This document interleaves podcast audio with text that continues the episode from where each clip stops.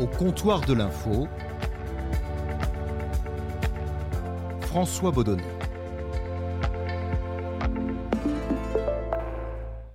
Bonjour à tous, bienvenue euh, au comptoir euh, de l'info.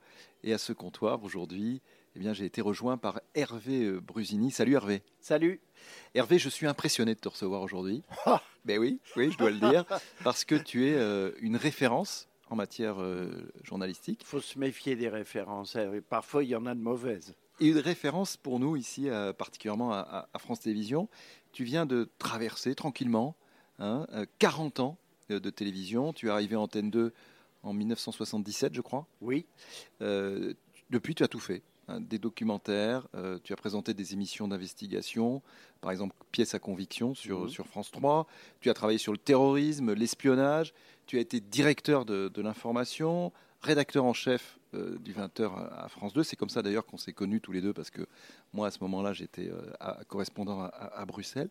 Oui dans toutes ces facettes de tout ce que tu as fait là au cours de ces 40 années, euh, qu'est-ce que tu as préféré? Le reportage, c'est évident, parce que c'est euh, là que euh, se joue l'intérêt du métier, à savoir la rencontre avec les personnes, la rencontre avec la vie, et le fait d'en rendre compte. Et donc, euh, il y a euh, le fruit d'une curiosité active avec les lieux, des lieux impensables. Je me suis retrouvé dans le bureau du patron du KGB ou euh, dans l'antichambre des services secrets irakiens. Bon, c'est sûr que quand tu viens de Saint-Quentin dans l'Aisne, ça fait un choc. Et c'est formidable. En fait, la carte de reporter, si j'ose dire, pour le fait d'être journaliste ou que ce soit, te donne une possibilité de parité avec euh, toute personne dans le monde et de toutes conditions. Et ça, pour rien au monde, euh, euh, je, ne le regretterai, tout au contraire. Tu parlais de 40 ans, je n'ai rien vu. Et en même temps, j'ai vu plein de trucs, mais je n'ai pas vu la durée parce que tu es aussi dans cette sorte de course qui fait que tu dois livrer pour le 20 heures, pour le magazine. Et donc, euh, le temps euh, t'est compté. Et euh, d'une certaine manière, à force de trop exister, il n'existe pas. et ça, ça veut dire qu'on a des réveils un peu particuliers quand on se retrouve à 65, 66, 67 ans, parce que précisément ce temps était un compagnon avec lequel on a toujours joué, qu'on a réussi, euh, à part de rares exceptions, à le vaincre, c'est-à-dire à être au rendez-vous. À le maîtriser en tout cas. À le maîtriser, à le maîtriser, tu as raison. Et donc euh, voilà, donc euh, il y a la curiosité, je dirais la curiosité dans un rapport au temps très singulier. Est-ce que tu n'as pas commencé le journalisme à l'époque où le journalisme était, j'ai envie de dire, noble? C'est-à-dire que déjà le journalisme était peut-être bien vu. Euh, aujourd'hui, on sait que nous, les journalistes, on est euh, très critiqués, on est parfois frappés, même, même physiquement. Hein, on l'a vu avec euh, les Gilets jaunes. Est-ce qu'il n'y a pas eu un, basculement comme ça au, cours de ces années? Oui, c'est vrai qu'aujourd'hui, il y a cette agressivité, cette remise en cause que, que on, dira tout de suite insupportable. Euh, frapper un journaliste parce qu'il est journaliste est, euh, quelque chose de euh, tient d'un scandale total, mais ce scandale doit nous faire réfléchir sur la fonction qui est la nôtre et sur la manière dont nous l'exerçons. Je ne dis pas que les gens ont raison de frapper les journalistes. Évidemment, ça n'est pas cela. Mais le journaliste fait preuve de pertinence, il réfléchit sur sa condition et sur son rôle social. Et tu as l'impression que le journaliste ne réfléchit plus aujourd'hui? Je n'ai pas dit ça, au contraire, je pense qu'il est plus que jamais euh, poussé à cette réflexion. Je trouve ça très bien. Euh, c'est violent, euh, et je ne parle pas de l'acte physique, je parle de la nécessité de s'expliquer, parce que ça veut dire que les journalistes ont à réfléchir sur ce qu'ils font et à ne pas seulement s'inscrire dans une sorte de réflexe hystérique du moment. mais avoir une, une, réflexion, encore une fois, politique et de longue haleine sur ce qu'est leur nouveau positionnement dans une société où chacun peut produire des images, des textes, à tort et à travers. Est-ce qu'il y a des choses que les journalistes ont manqué, des choses sur lesquelles ils ont échoué et qui fait qu'aujourd'hui ils sont si impopulaires euh, Il y a une chose qu'ils ont manqué, c'est leur histoire.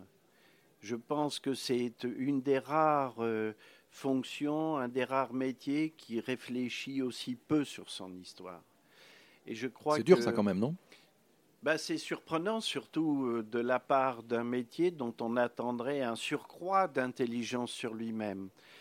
Dans journaliste, il y a le mot journée, et, et, souvent le journaliste est enclin à être justement dans ces, secondes, ces minutes, et non pas sur euh, un long cours. Euh, le journaliste a un mal fou à s'envisager en tant que euh, art de construire quelque chose qui est déterminant, à savoir la vérité. C'est le métier qui est censé produire de la vérité, excusez du peu. Et pourtant, c'est aussi celui qui voit si peu comment il s'y est pris au fil des, des ans, au fil des décennies, pour fabriquer cette vérité. Euh, c'est pourtant pour moi essentiel. Et donc de, retrouver cette histoire pourrait permettre aux journalistes de savoir comment mieux répondre à l'instant présent. Mais est-ce que cette euh, vérité est compatible avec euh, l'instantanéité? Quand on doit faire un reportage en, deux heures, par exemple, comment on va aller pouvoir vérifier que ce que nous a dit tel ou tel ministre est vrai alors, je pense que c'est compatible au sens où on doit éclairer sur le fait qu'il y a eu deux heures pour le faire. Il faut toujours éclairer sur les conditions de fabrication d'une production journalistique quelle qu'elle soit. Et donc, euh, plus on connaît euh, ces conditions de production, par exemple, quand on est euh, en Irak sur une guerre, on ne rend pas compte de la guerre, mais d'un moment spécifique, sur un lieu spécifique et sur une durée spécifique. Et donc, donner ces aimants-là d'éclairage euh, permettent de, euh, de, ne pas créer l'ambiguïté ou le quiproquo. comment, mais comment on fait, par exemple? Eh ben, On le dit à l'antenne. Notre équipe euh, on dit qu'on est là, qu'on est arrivé là, que les conditions dans lesquelles on est arrivé, si on est escorté ou pas, et Dieu sait si c'est important sur certains territoires, le degré de liberté qui est le nôtre. on, ne le fait jamais, ça. Bah, euh, on le, si on le fait euh, dans des conditions très euh, tendues qui sont justement les guerres dans les, leurs phases les plus sauvages. Mais c'est vrai qu'au quotidien, on ne le fait pas. Ça aussi, pour moi, c'est un manque. En régie, tout est prêt. Il est 21h. On lance le générique du premier journal télévisé. Attention la speak, on va lancer le sujet 1. Donc là, ce qu'on vient d'entendre, Hervé Brusini, c'est un, extrait euh, d'un documentaire que tu as réalisé euh, sur les 70 ans du journal télévisé, les 70 ans du JT. Donc là, on a fait un, bon, euh, un bond en arrière. Oui. là encore, qu'est-ce qui te passionne dans le, dans le, dans ce, dans le JT en, en quoi, toi, parce que je sais que tu as beaucoup travaillé là-dessus, en quoi ça t'intéresse particulièrement? Parce que le d'abord, euh, je ne l'ai pas fait tout seul, hein. j'ai fait ça avec Alain Vider qui est un ami, et Jimmy Léopold qui est le réalisateur, avec Lina. Pourquoi euh, ça me passionne? Parce que euh, le, journal télévisé est un moment de vérité de masse. il y a 4, 5, 6 millions de personnes qui regardent des images. Et je suis fasciné par ce moment. Que se passe-t-il? Que regardent-ils Qu'est-ce que nous leur donnons à voir, à entendre et à comprendre? Ces gestes-là sont, je pense, d'une grande complexité, d'une grande richesse, et plus on essaye d'investiguer là-dessus, plus on essaie de, rentrer dans le détail de la fabrication, plus on peut mieux comprendre ce qu'est une, euh, une, information vraie ce qu'est une part de vérité. Je rappelle quand même que nous vivons une époque qui s'appelle celle de la post-vérité, où la valeur de l'info euh, est en chute libre, et donc je pense que sa réhabilitation par-delà le fait de sauter sur sa chaise et de déplorer euh, la situation qui est la nôtre, ne, pour moi se fait par un réinvestissement de l'histoire pour savoir quel est finalement le statut de ces images, quel est le statut de ces écrits, quel est le statut de ces paroles, c'est-à-dire euh, l'archive, de comprendre le rôle du journalisme au regard de l'histoire avec le grand H. C'est ça qui me... Et donc je trouve que c'est passionnant, c'est ce qui rend passionnant notre métier, mais c'est ce qui rend aussi passionnant cette recherche. Quand tu as regardé euh, ces peut-être centaines d'heures d'archives de, journaux télévisés, est-ce que tu te dis, par exemple, quand tu regardes un journal télévisé à un moment donné, tu te dis, est-ce que là, tout d'un coup, j'ai le reflet de la société de l'époque Je ne sais pas, parce que je suis toujours euh, gêné avec cette histoire de reflet. tu sais, il y a cette fameuse euh, parole du peintre qui, qui peint une pipe et qui dit ceci n'est pas une pipe. Et puis il y a pire, il y a le ministre de l'Information, euh, Alain Perfit, en 63, qui vient et qui dit à Zitrone, il vient inaugurer le journal, alors ça veut tout dire, hein, et euh, il lui dit comme ça, le journal va être un miroir qui va se balader le long des chemins de France. Moi, je ne sais pas si le journal est un reflet. Je sais que c'est quelque chose qui est construit. Je sais qu'il y a beaucoup d'implications de, la part de plein de professionnels qui tiennent la caméra, le stylo, le micro, et qui construisent un récit, qui construisent une narration. Euh, cette narration se veut être euh, proche euh, des faits, d'une certaine rigueur et d'une certaine un code de moralité, de l'honnêteté. Tu parlais du journal télévisé regardé par 5 millions, 6 millions de, personnes. Est-ce que le journal télévisé comme ça, qui est un rendez-vous de masse, comme tu disais, est-ce que finalement ça ne fait pas un petit peu partie du passé avec les réseaux sociaux, avec tous les moyens d'information, avec Netflix par exemple, puisque est-ce que on sait qu'il y a une grande partie des téléspectateurs qui ne regardent plus, qui ne sont plus des téléspectateurs, qui ne regardent plus la télévision. Donc, est-ce que c'est fini le JT Non, je ne le crois pas. Je le dis d'autant plus aisément que un jour, un journaliste a pris quelques mots que j'ai pu prononcer et a fait un gros titre dessus en disant que j'avais dit que le 20h était mort. Oui, j'avais dit que le 20h était mort, mais j'avais dit virgule, le 20h vit toujours. Ça veut dire que le 20h sait et a su se renouveler, inventer de nouvelles formes. Sinon, il y a belle lurette qu'il serait mort pour de bon. Donc le 20h a puissamment évolué et évolue sans cesse. Quand il apparaît en 1949, tous les gens disent ça y est, ça, les gens en 50, 51, 52, les autres arts de faire l'info sont menacés, la radio très certainement, mais euh, aussi la presse écrite. Et d'ailleurs, le journal Le Monde fait un, papier là-dessus en disant que toute la presse a du mouron à se faire. Et que s'est-il passé?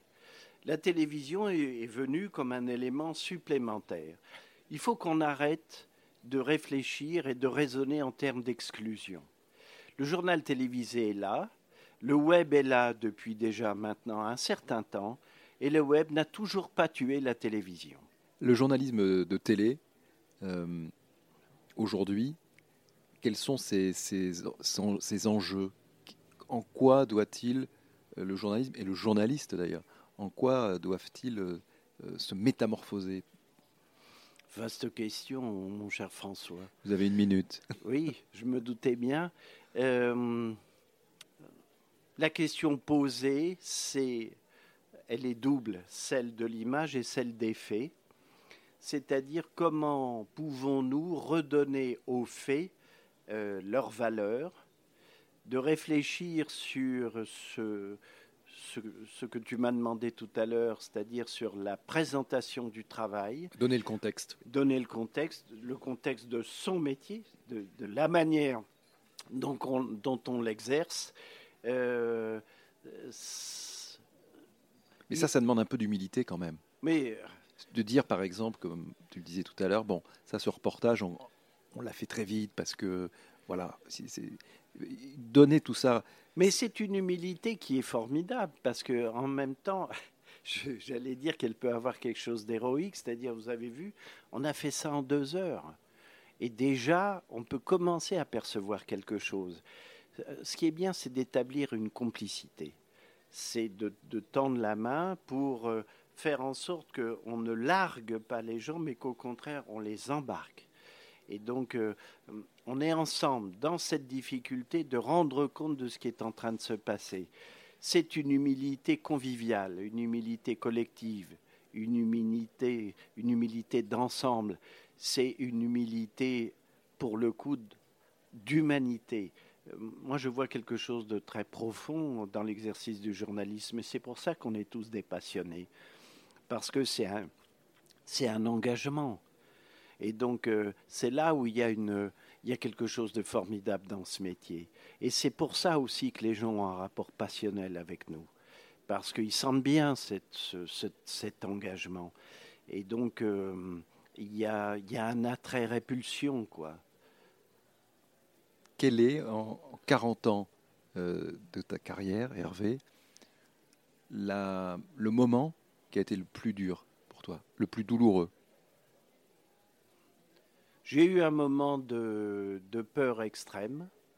Euh, lors de la première guerre du Golfe, euh, euh, tout le monde a pensé que Saddam Hussein était défait, que les gens de la garde républicaine avec leurs colonnes de chars étaient à la dérive. Et donc c'était le jour de la mort de Gainsbourg. On est parti et on a franchi la frontière. Euh, on est rentré en Irak et on est arrivé à Bassora. Et à Bassora, euh, il y a, euh, on a été arrêté justement par les gens de la garde républicaine. on était en voiture, on était à quatre, et on nous a mis sur le côté. Tout de suite, les gens, on a compris qu'ils étaient dans un état de dénuement total, donc ils ont pris la voiture, le matériel, l'argent que nous avions, et puis, euh, comme euh, ils avaient décidé de, tout voler, ben, il fallait supprimer les témoins. Donc, euh, on nous a escortés avec des fusils mitrailleurs dans le dos. Et puis, il y a le preneur de son qui a dit on va, on va tous mourir. Et je lui ai dit ta gueule. Tout ça est sorti à toute vitesse. Et je me suis dit à ce moment-là que euh, si euh, on allait mourir pour ça, c'était vraiment, comme dit Belmondo euh, dans Pierrot le c'était trop con. Et donc j'ai eu un moment de, grand vide, de, peur totale. On est allé vers un trou. Et puis au loin, il y avait un gradé irakien qui a fait des grands signes. Donc les types se sont ravisés. On a été embarqués pour aller dans des locaux des services à Bassora. On s'est pris deux, trois mornifles, mais on était très heureux de les prendre. Euh, et donc, euh, oui, pour moi, ça a été euh, un truc s'est brisé à ce moment-là, je le reconnais. Hein. J'ai eu un choc. on m'a demandé quelques mois plus tard de repartir à Bagdad et je n'ai, je n'ai pas voulu.